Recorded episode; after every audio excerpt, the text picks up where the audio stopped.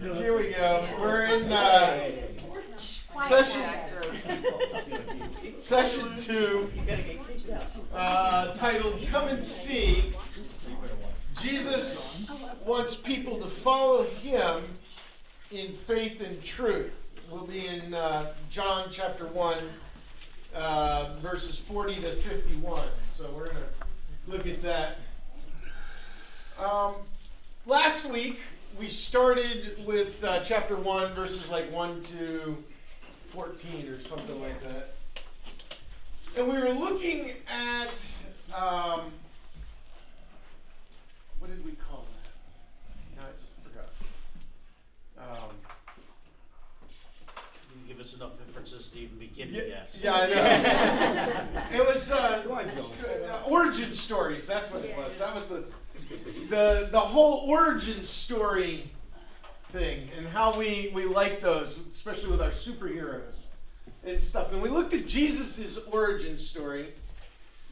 This week again is a, is another origin story, but this time we're looking at uh, some of the disciples. Um,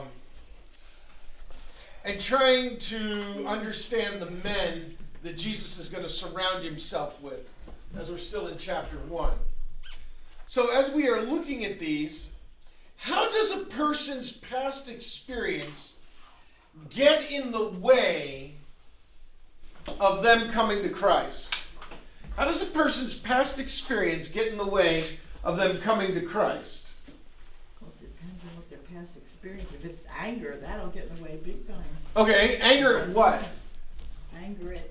Anger's an emotion, not an experience. So, anger? Okay, well, yeah, you can go into some bad experiences through anger. Yeah. I was Yeah, gonna say- what, what experiences?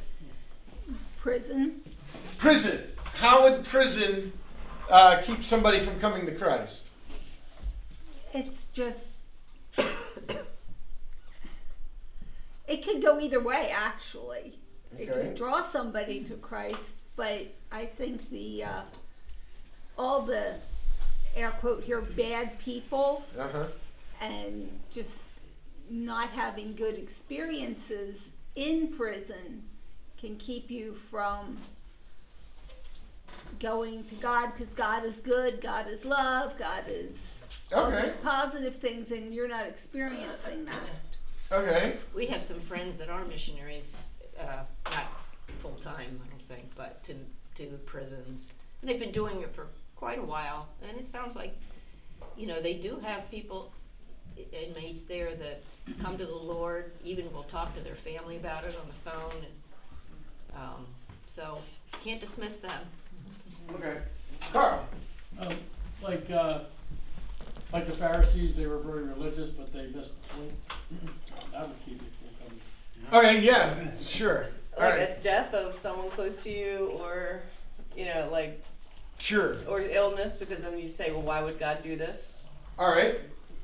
I would say a prejudice. You met somebody that's a certain way, and then you get somebody that you think is the same way preaching to you about the gospel. You might be like, "No, I, I know that kind. I know them. They're slick salesmen. No thanks." Sure.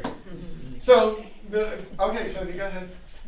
I found that the experience of what I'm going through with my daughter right now, it's the lack of believing Jesus will answer your prayer. Yeah. Skepticism.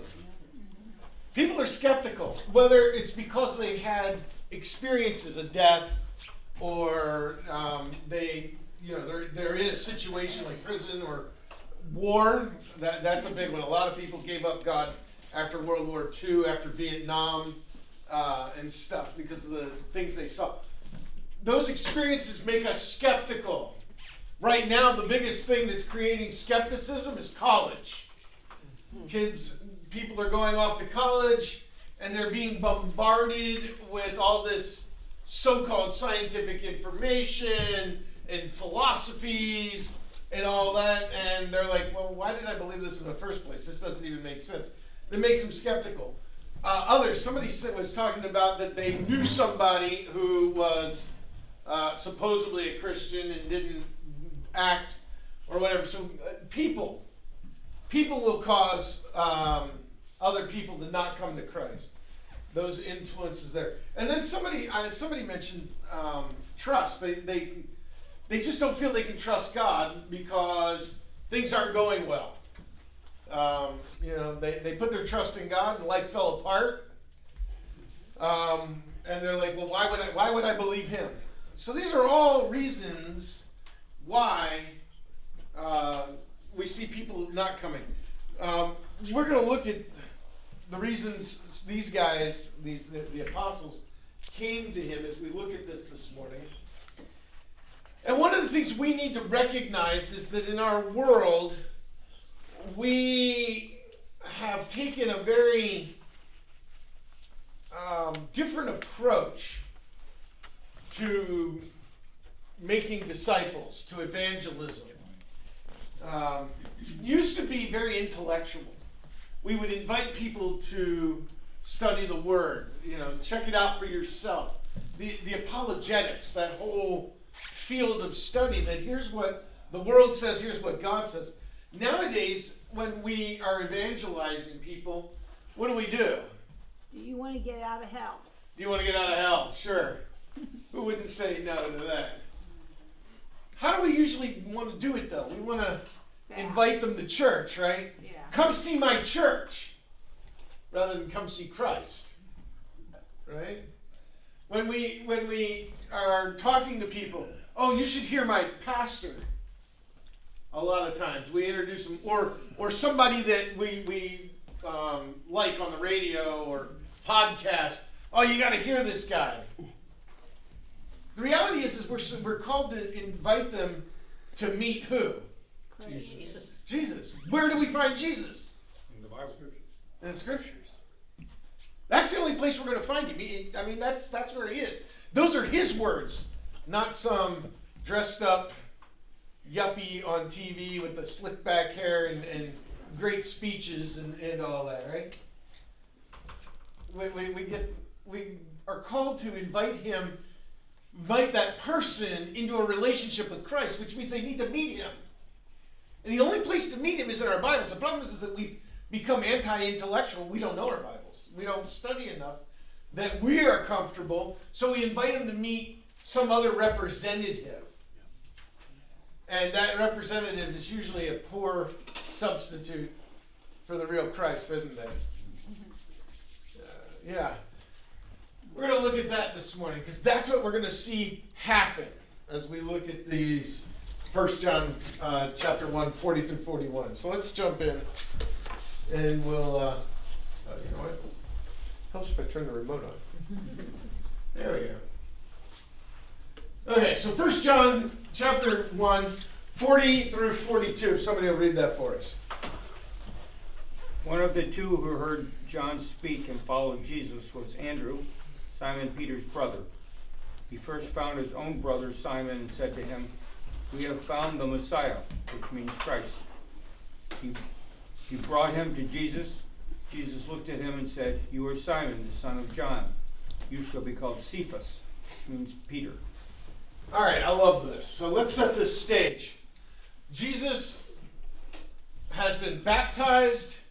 He's uh, somewhere where John the Baptist is. He's in that area. And Andrew is a follower of John the Baptist. He's one of those that are following him. John the Baptist, nobody's sure exactly what he is. He's out in the wilderness and he's baptizing people to prepare the way for the coming Messiah. We get the day where John says, Behold, and introduces Jesus to the world. Um, after that, we read in the story pre, just before these verses that two men followed Jesus, and Jesus says, What is it you seek? And they go into the whole dialogue. One of them is Andrew. It is believed, we don't know for sure, uh, there's no evidence and no explanation, but it is believed that the other one is John, uh, the one who's writing this story, which is why he doesn't say anything. But these two men follow Jesus. They want to know where he's staying, and they go off with him, and they hear him teach. And Andrew, his first thought is his brother, Peter. Now I want you to hold that that thought because uh, we we going to get some background here uh, beyond that as we look at this. All right.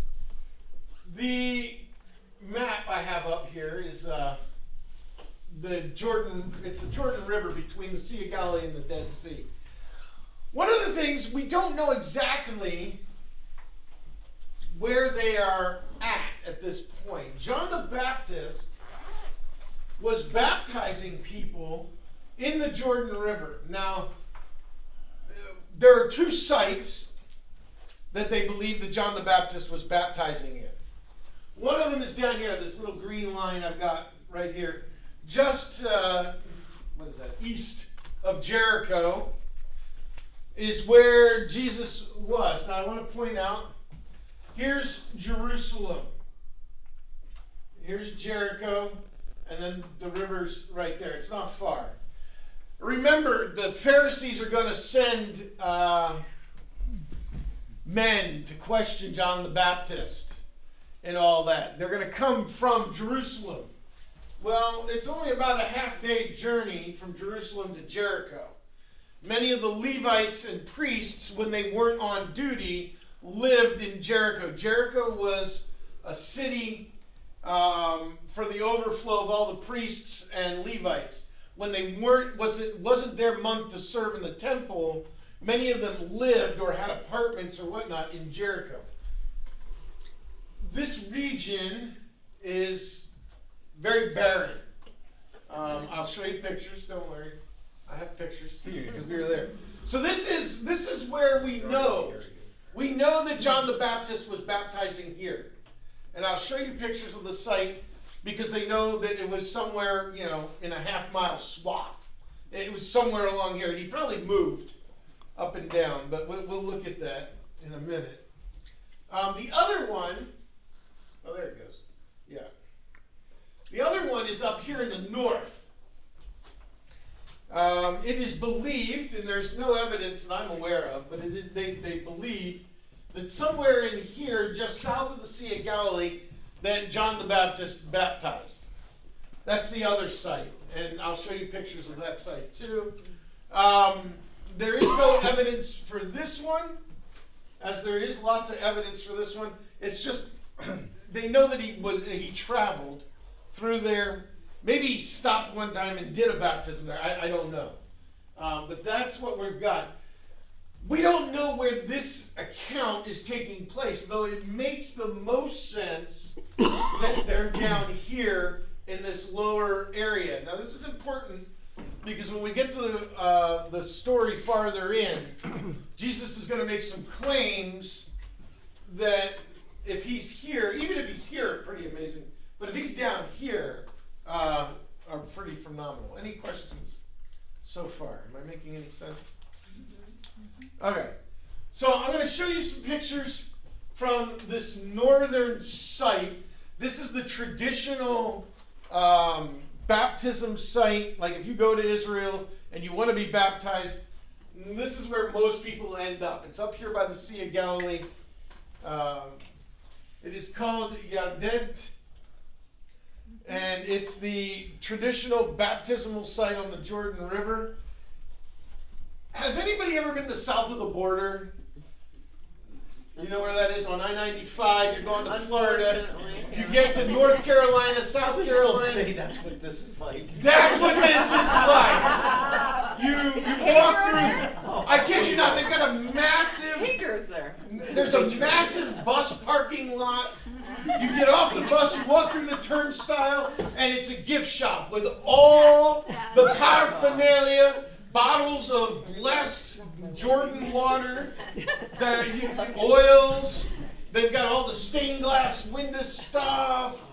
And uh, the robes, like you could dress like you know they did in that day and age. They've been all, all of it's been blessed and, and, and all that. And they've got like this, this area in the gift shop is the Catholic church area where they got all the Catholic memorabilia. And back there they got like the Greek Orthodox. And then there's like the yeah they're- every every brand you want they've got it. They got all the stuff there. And you know because like nobody, you know, the evangelicals don't want holy water. They just want real Jordan water, you know. Like, Yeah. And that's, I, I kid you not. I mean, it is. Uh-huh. That's Yeah. what this is. And It the is t- south of the border. And the t-shirts, I was Oh, baptized yes. in the Jordan River. If you can dream it up, they've got it. You know, if it, you know, that's just the way it is. Yeah, that, they, they have. I, we were, so I was with my uncle, and uh, he wanted to be baptized, but when he saw this, he was just like, "I'm not getting baptized. I, I'm not doing it." It's just it was so commercial and fake. It was, it was hysterical. It was like being south of the border. It sounds like a personal problem. So you go out the backside after you pay your fee to get in. Um, and this is it. This is the Jordan River. You can see the little fenced in area. Uh, some Don't fish. go past these fences. Well, no, that's where the, they, they had lots of them along there, and it was like a baptismal area, and it has a little overlook, so you can stand there and watch the people go, being baptized and all that. But you can see how clear and, and nice the water looks and all that. This is right below the Sea of Galilee. It's just up this way. Um, and I think right here, that side of the river, that's Jordan, the country of Jordan. You can see it's not, it's not that far. I mean, those are fish. They're catfish about yay big or so, something like that. So this is this is the official baptismal site, if you will. It's what's advertised. Um, now this is the one that is down by Jericho. We know somewhere along here is where John was baptizing because we know that the they came from Jerusalem to question him and all that, and it talks about him being he was living in the wilderness beyond Jericho. So th- this is that area. Um, it's it's flat. Uh, you'll see a picture in a minute. But this is the Jordan. You can see this is uh, it's kind of muddy. It's not very clean. This end, I mean, you're you're just miles from the Dead Sea, so it's not very nice looking. It's not very clean looking. This is probably where Naaman went to to dip to get rid of the leprosy. You can see why he said, "Why would I want to dip in the Jordan? We got cleaner, nicer rivers back up in Syria, where the headwaters are." As you can see uh, from the one that comes out of the Sea of Galilee.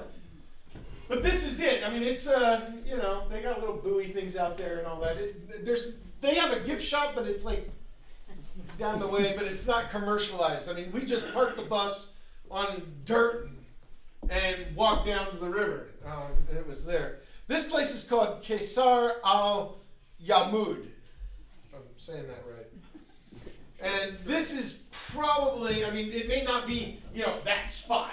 Like I said, he probably did baptize somebody here because he, he moved up and down the river, I'm sure. Um, here's a, a better picture of it. Um, you can see now that's Jordan on the other side, and they've got their own. Uh, what do you call it? Um, Tourist area? yeah, tourist area. I'm trying to think of a nice word, and I, I just Just haven't seen your mouth. Yeah, no, well, I couldn't think of a nice word for it. Now, understand this area, we're right below Jericho. What else transpired here? Dig into the recesses of your The Old walls come Testament. tumbling down. Huh? The walls come Well, that tumbling happened at Jericho. But yeah, that's what you said. I thought he said. No, what else tra- transpired here at the Jordan uh, River uh, by I Jericho? understood you you were talking. Oh, that's where they went through and they built the, they had the stone Bingo. monuments and things. Now you, yeah, this is where they, the Israelites crossed into the land, in, into the land. Moses stayed on the other side. They carried the ark down. What we have to understand, because I'm standing there looking at this, and the Jordan doesn't look very wide. I mean, I could swim across that, right? It's deep, but it's not very wide. And I'm like, really? What in the world? Uh, because, you know, you read the story, the priests carry the ark out, and they get about shoulder deep, and then all of a sudden, whoosh, the water spreads. Well, that's not very impressive. Well, we have to understand it was flood season when they did that, and the Bible talks about it. Um, and when flood season is upon them, when all the, when it's the rainy season, that which it wasn't the flood season yet, goes to being uh, very wide. Uh, let me show you the next picture. This is the parking lot, and that berm, the waters go all the way out. And that's probably not quite a quarter mile away from the river, but it's also probably half a story above where the river is. Maybe even a full story because you climb back up. The, the river gets very wide um, from it. As we're looking this way, Jericho's over this way. It's just a little north, uh, over that way. But this plateau, you see how severe that is? And it's not far. I mean, I'm just using the regular lens. It's not like I got a telephoto on. Um, that plateau, that's where you climb up to Jerusalem. That's the Judean desert. So this whole plain from where these mountains are, I mean, it's just pretty much flat, like you're looking at this way. It's the floodplain for the Jordan River, and it's you can see how far away that is between those mountains. And if we look the other way, uh, the Jor- on the Jordanian side, they've got mountains that are over there, and it's just this wide plain, very flat. I mean, it doesn't look that flat, but it is in comparison. And it's the floodplain. So I guess at some points in it can really flood it up. But that you climb up those mountains, and that's where uh, Jerusalem is. It's up there. It's not far. You can almost see it. Uh, so this was a really this is a really cool site, and the likely place that our story is taking place. So somewhere along the river, John is, and he yells, "Behold!"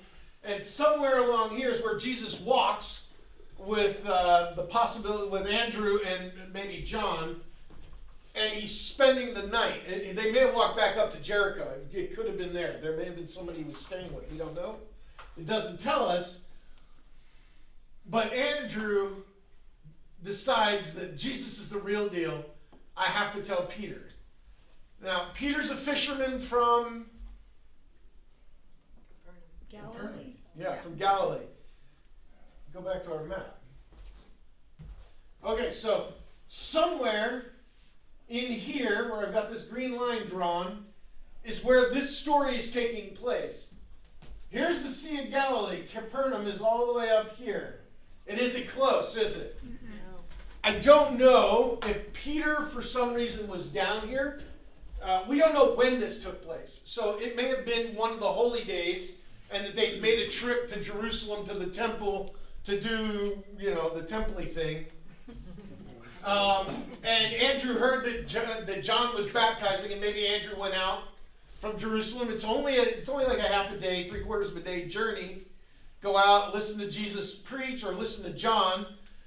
Meet Jesus, go and listen to him, and then go back to find Peter in Jerusalem. I mean, that, that you know, it'd take all of three days, maybe two days. Um, it, that's not impossible. It's not even unlikely. Uh, but we don't know. We don't know because here's Jerusalem, here's Jericho, there's Capernaum. Um, somehow, I don't think that Andrew walked all the way back to Capernaum to tell Peter. Some people, you know, do and all that. I don't think that was, is what happens because we're going to see as we get into the story. Um, so they're somewhere right in there. But they're not where they should be, are they? These guys belong way up here at the Sea of Galilee, and somehow they're down. Because if John is the other person that's with Jesus, John's a fisherman in the Sea of Galilee, works for Peter. Right? They, they're, they don't there. Now, um, as we look at this, I want to zoom in on the upper part here. There we go. I want to look at a few things here for a moment. It we know that Peter's from Capernaum. Um, but uh, let's see. I forgot my pencil. Okay.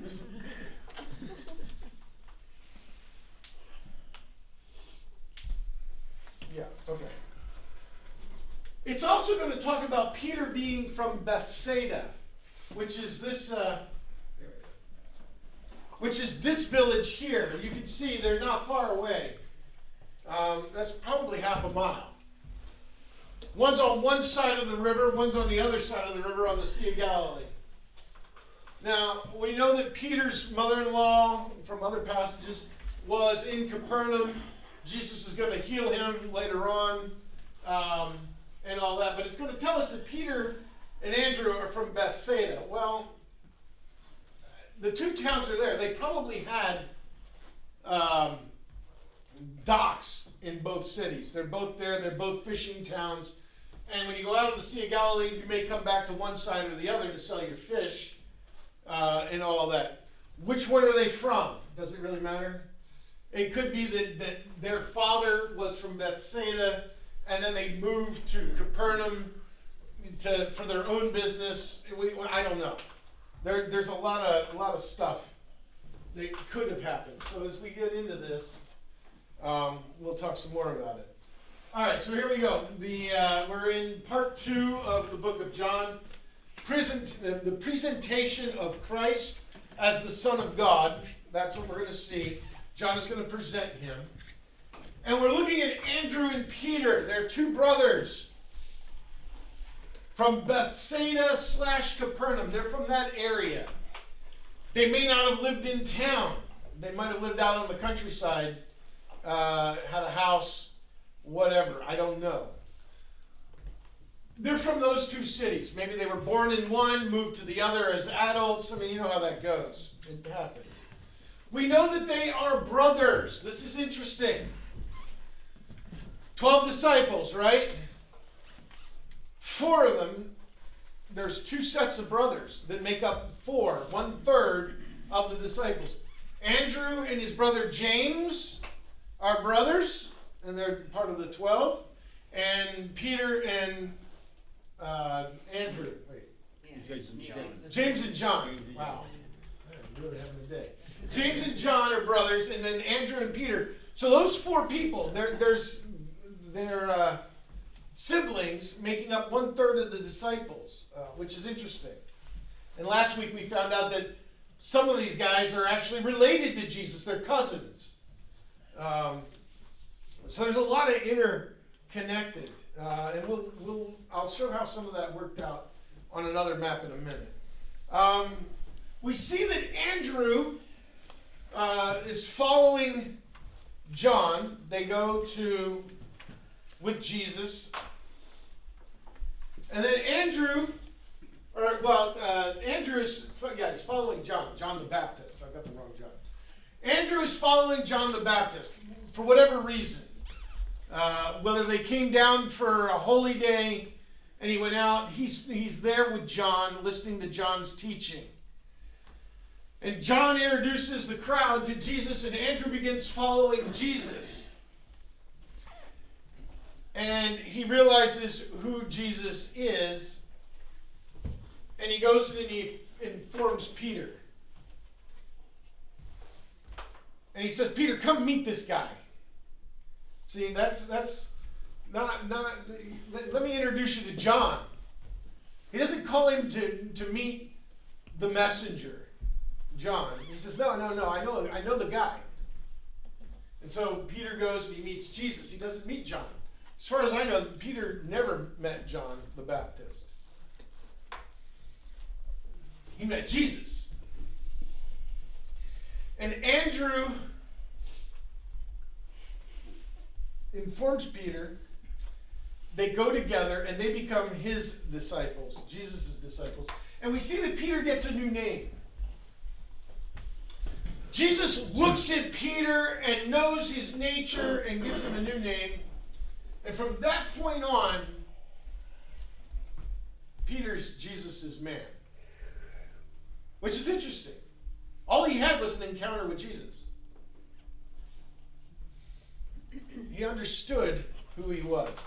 I think we get too caught up in personalities and um, events and programs at a particular church. Uh, you know, the personality of a particular speaker. Um, I mean, for years, uh, Billy Graham. Oh, you got to go and see him and, and all that. And he, what he did was great, but what people need is an encounter with, with Jesus. Now, maybe it takes place through somebody else. I mean, clearly, Andrew had an encounter with Jesus through John. But Peter just met the Lord and he believes. And it changes everything about his whole direction of his life. All right, comments or questions at this point?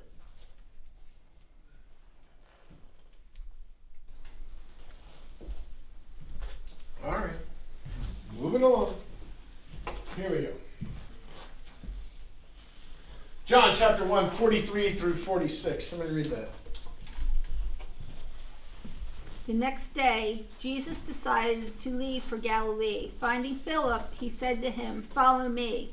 Philip, like Andrew and Peter, was from, from the town of Bethsaida. Philip found Nathanael and told him, We have found the one Moses wrote about in the law, and about whom the prophets also wrote, Jesus of Nazareth, the son of Joseph. Nazareth? Can anything good come from there? Nathanael asked. Come and see, said Philip. All right. So Nathaniel eh, has um, has issues with uh, Nazareth. Jesus goes to Galilee. Now we looked at the map. It's a long journey. This is why I think that they're probably down south around Jericho somewhere with it because Jesus decides to go to Galilee. That's a couple of days' journey north. Now, as we uh, come back to our map to look at this, here's Bethsaida. Philip is from Bethsaida. I doubt that that's where Jesus ran into him. The road comes up, you can see a little bit in this picture. This is a very flat, smooth area, the Jordan River he's probably coming up that road. Remember, there's a road that goes through Samaria to get to Galilee, but nobody travels, no Jew, self respecting Jew would travel that road because you got to go through Samaria. Samaria. What they would do is go down Jericho, cross the Jordan, travel that road all the way up, and then cross back over up here by the Sea of Galilee. That's probably where he runs into Philip. We don't really know what Philip does uh, for a living. It doesn't tell us here.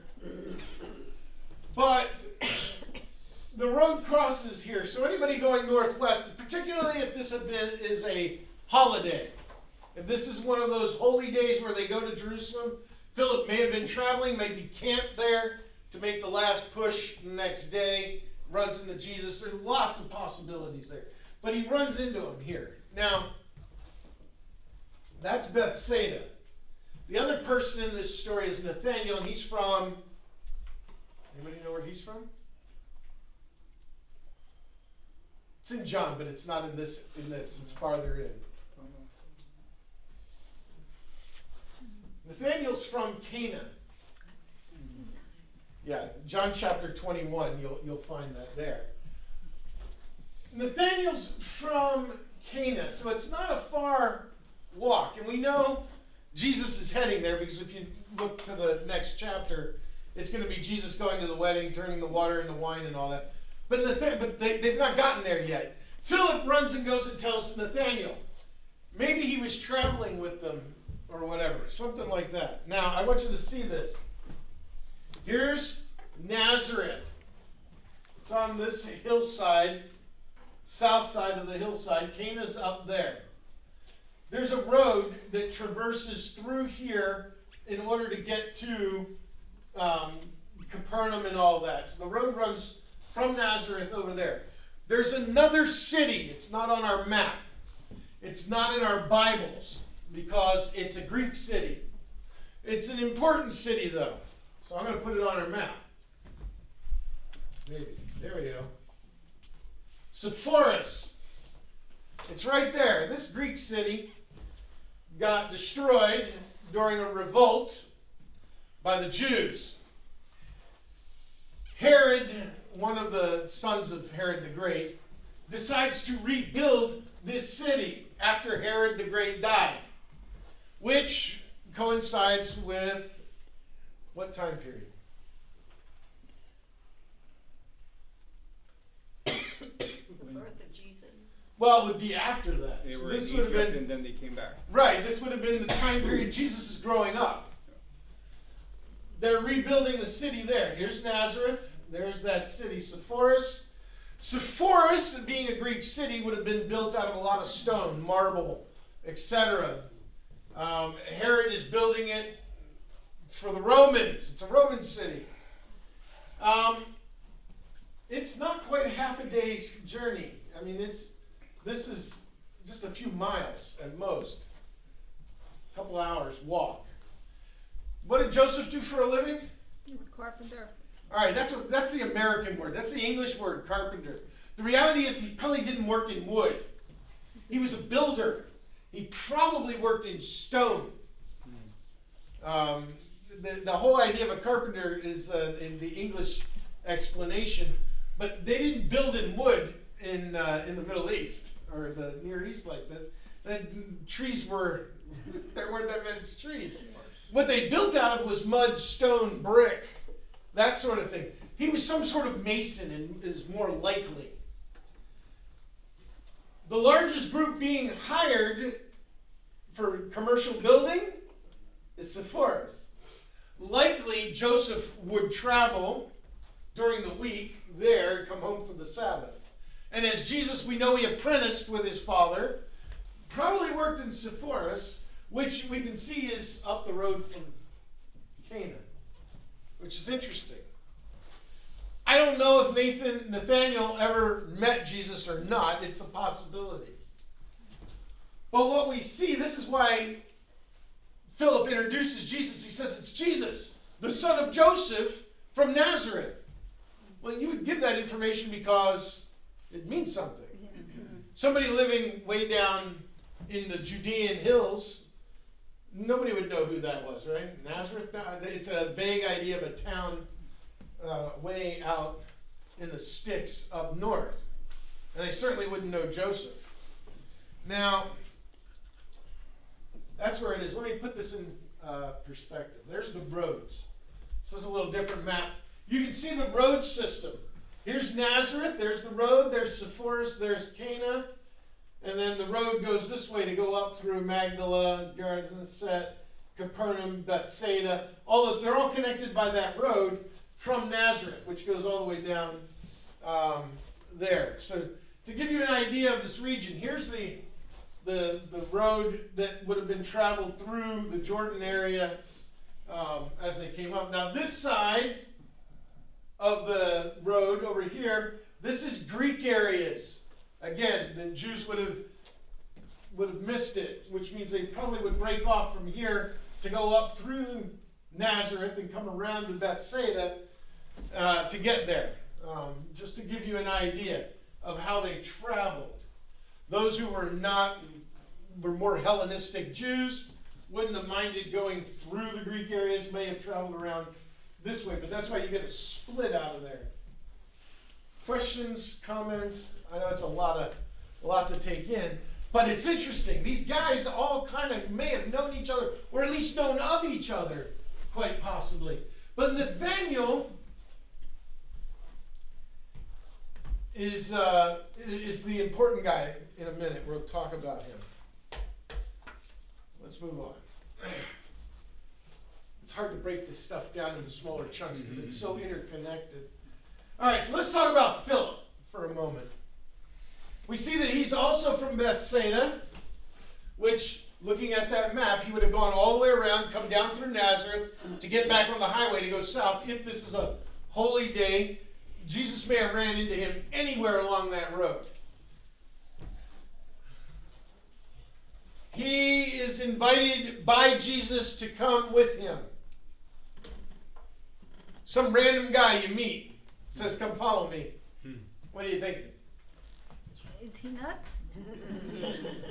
now we would question it. Think it's a scam, but yeah. back then. Now, Jesus, remember, Jesus has already got two following him at least uh, Andrew and Peter, the likelihood is that John, maybe his brother James, is with him as well.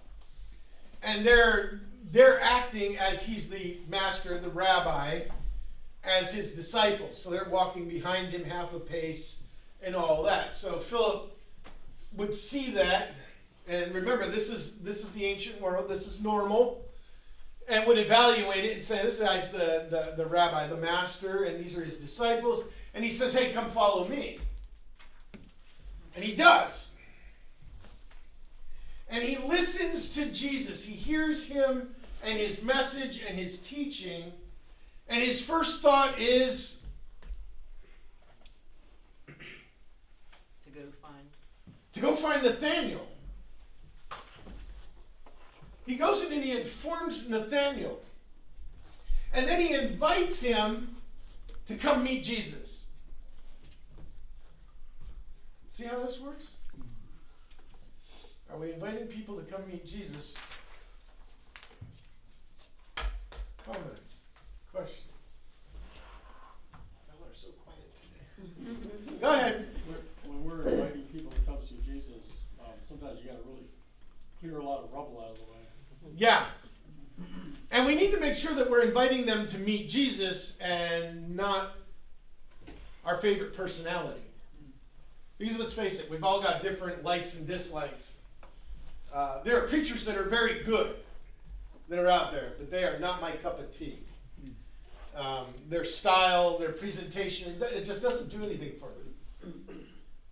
But when I meet Jesus, that invites the Holy Spirit to come with and work on it. I think religion turns people off too. Yeah.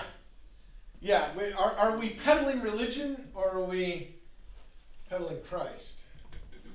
Go ahead, Ken. Some, sometimes when we're inviting people to meet Jesus, it could take, you know, years. I mean, you tell them something and then you gotta back it up with your actions.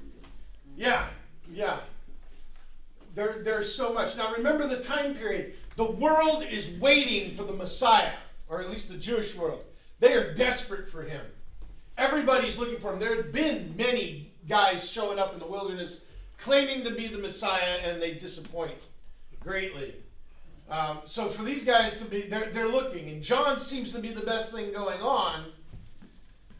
And John's like, it's not me and he points him to Jesus, and then these guys start meeting Jesus. So this is the beginning of something new in terms of that. All right, let's move on. John chapter John chapter 1, verses 47 through 51. Somebody go ahead and read that. Jesus saw Nathanael coming toward him and said of him, Behold, an Israelite indeed, in whom there is no deceit. Nathanael said to him, How do you know me? Jesus answered him, Before Philip called you, when you were under the fig tree, I saw you. Nathanael answered him, Rabbi, you are the Son of God. You are the King of Israel. Jesus answered him, Because I said to you, I saw you under the fig tree, do you believe? You will see greater things than these. And he said to him, Truly, truly, I say to you, you will see heaven opened and the angels of God ascending and descending on the Son of Man. This is really cool. But in order for this to be really cool, we've got to understand a few things. Nathaniel is from Cana. And we saw on the map, it's not far. We don't know where Philip met Jesus. We don't know how far he went to get Nathaniel to bring him back uh, either. We know that Philip is from um, Bethsaida. He would have been traveling likely through Nazareth on that road to go around the mountains on the Jewish side to get home. We know the next story is that Jesus goes to Canaan. When we look at this, we need to understand the town of Nazareth was a settlement by Judeans. So people from the from the tribe of Judah went to that region probably several hundred years. Um, I forget exactly when, and settled a town in Nazareth. It was likely um, people that were fed up with what was going on in Judah during the time of one of the bad kings. And they moved out. And descendants of David, those who were in Bethlehem, which would have been Judeans, went there and they started this little rural farming community. Um, it is believed that several priests and Levites went with them. Again, it, it may have been like during the time of Manasseh when it, the, the, it was just so terrible. Um, the the culture was so perverted at that point, and they come up into this mountainous area of um, Galilee and settle a farming community. It's very rural, very rough. Think the little Amish communities out towards Lancaster. You get these little tiny hamlets, a handful of families eking out a living out there. We, we've seen them, we all know what they're like. Um, and they're trying to live godly, holy lives. And this goes on for generations. And the town never really grows.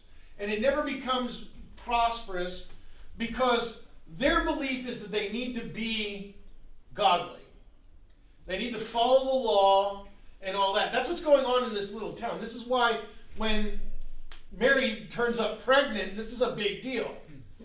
Uh, if they were in any of the Hellenistic areas that made up most of Galilee, most of Galilee were Hellenistic towns and villages, the, the Greeks wouldn't have cared, would they? So the girl got pregnant. Just get her married. Or have an abortion. Um, that sort of thing. Would not have been unacceptable. But in this little community, it was a big deal. But they're poor, they're rough, and you know, by the by the time of Christ, it's not they. I mean, they're just. It's like talking about the the Amish out there. You know, the guy wants to be an IT expert. Grew up on a farm in some Amish community. How many of you are hiring him to work on your computer? Yeah, exactly. That, that's Nathaniel's thing. How could this guy, they're, they're backwater, poor farmers, no rabbis are coming from Nazareth. Rabbis don't even go there to teach in their synagogue. They're so poor they couldn't afford one. It, it's just these ruralistic bum country bumpkins. That's the view. So, that's Nathaniel. He's. There we go. Um, there we go. He's from Canaan. Now, the story, John records for us where was Nathaniel? Under a fig tree. Under a fig tree. What's that mean to you? He's taking Shade. a break. in the Taking a shade. break, yeah. There's shade there. There's shade there. Um, he tells us this because if you know the culture, fig trees have large leaves and they're very shady in the afternoon.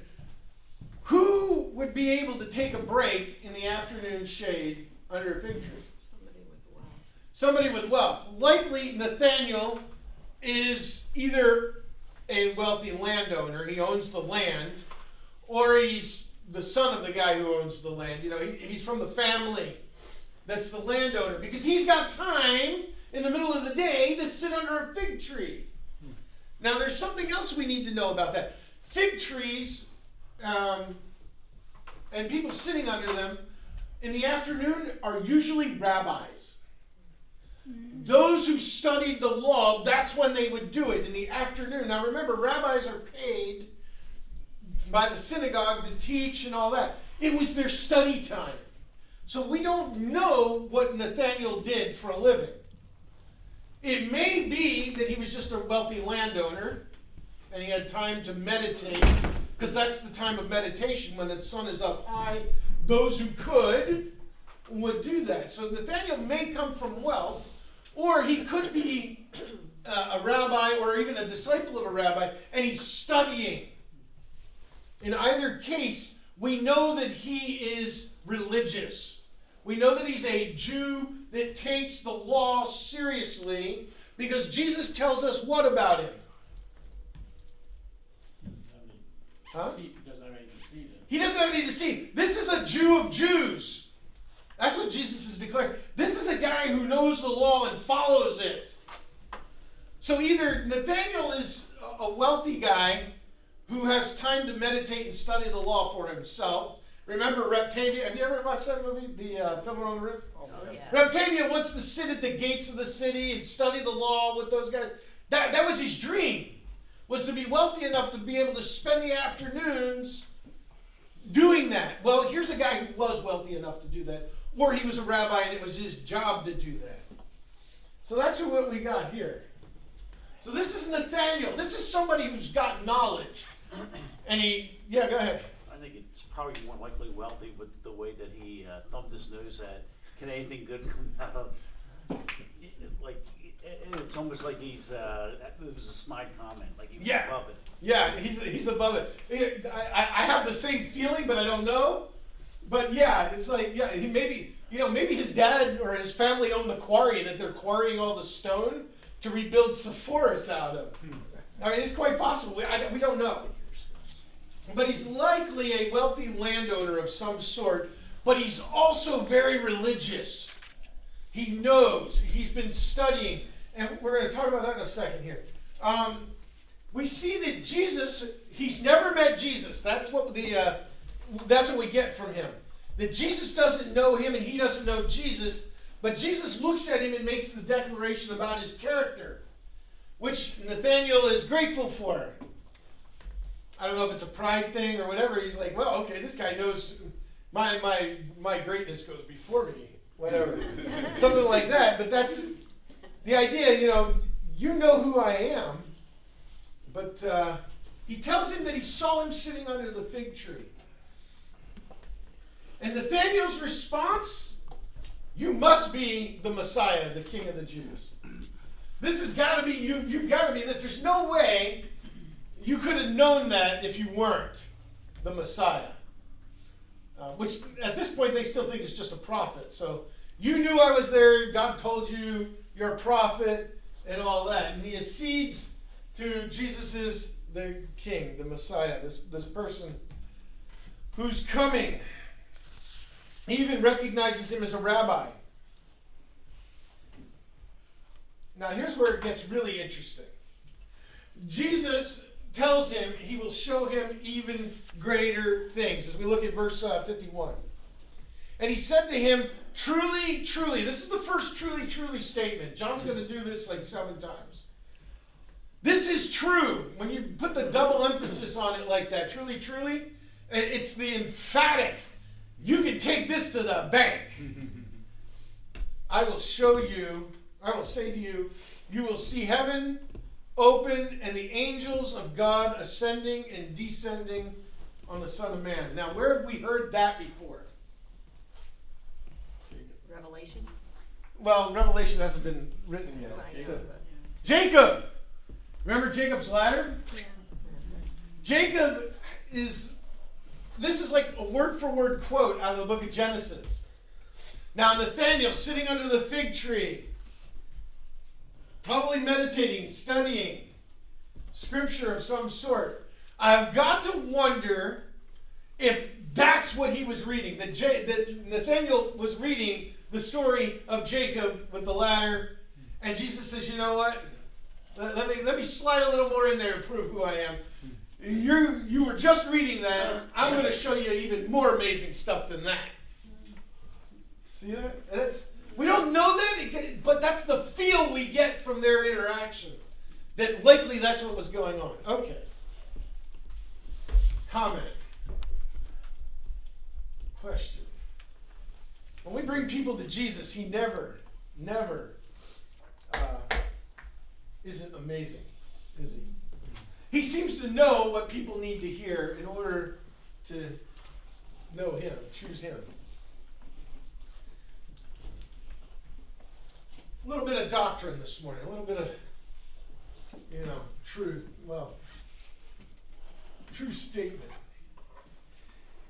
It is the duty of every child of God to seek constantly to win the lost to Christ by verbal witness undergirded by a Christian lifestyle.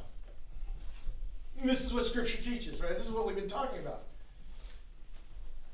That's a truism. You can take it to the bank.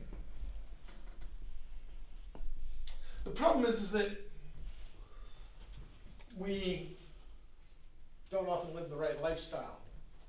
And we get in the way of people and stuff like that. These guys didn't even know the lifestyle. They didn't even know a whole lot about Jesus. I mean, some of these guys have only just met him, but they're excited go and tell somebody else, their brother, friend. We got to remember that this is this is our job. This is what we're supposed to be doing. This is what we are called to be. But this is a summation of the whole thing. See, the nature of true Christianity it is following Jesus, devoting ourselves to Him, and treading in His steps. If we are doing this, the previous statement happens, doesn't it? If our nature, because it, it's the nature of Christianity, is to follow Jesus, if we're doing that, when we meet people and say, hey, let me tell you about Jesus, they're not going to look at our lives and go, well, what in the world would you know about it? Because we're following, treading in Jesus' steps. The problem is, is we want to go off and make our own steps and just point back to Jesus. Yeah, he, that's Jesus. That's why we end up wanting to invite people to this event or that event or church or to meet somebody else that could tell them about. If we're treading in the steps, we're right behind you. All right, a couple of things take with us as we go. First, our true identity is found in following Jesus.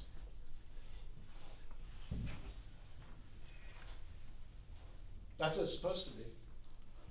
It isn't what we do, it isn't our family, where we came from, our favorite sports team, wh- whatever. I mean, we put a lot of things up that are that is our identity, but it should be Jesus.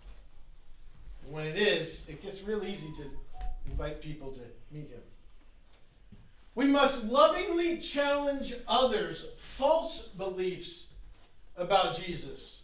People have a lot of weird beliefs about Jesus, don't they?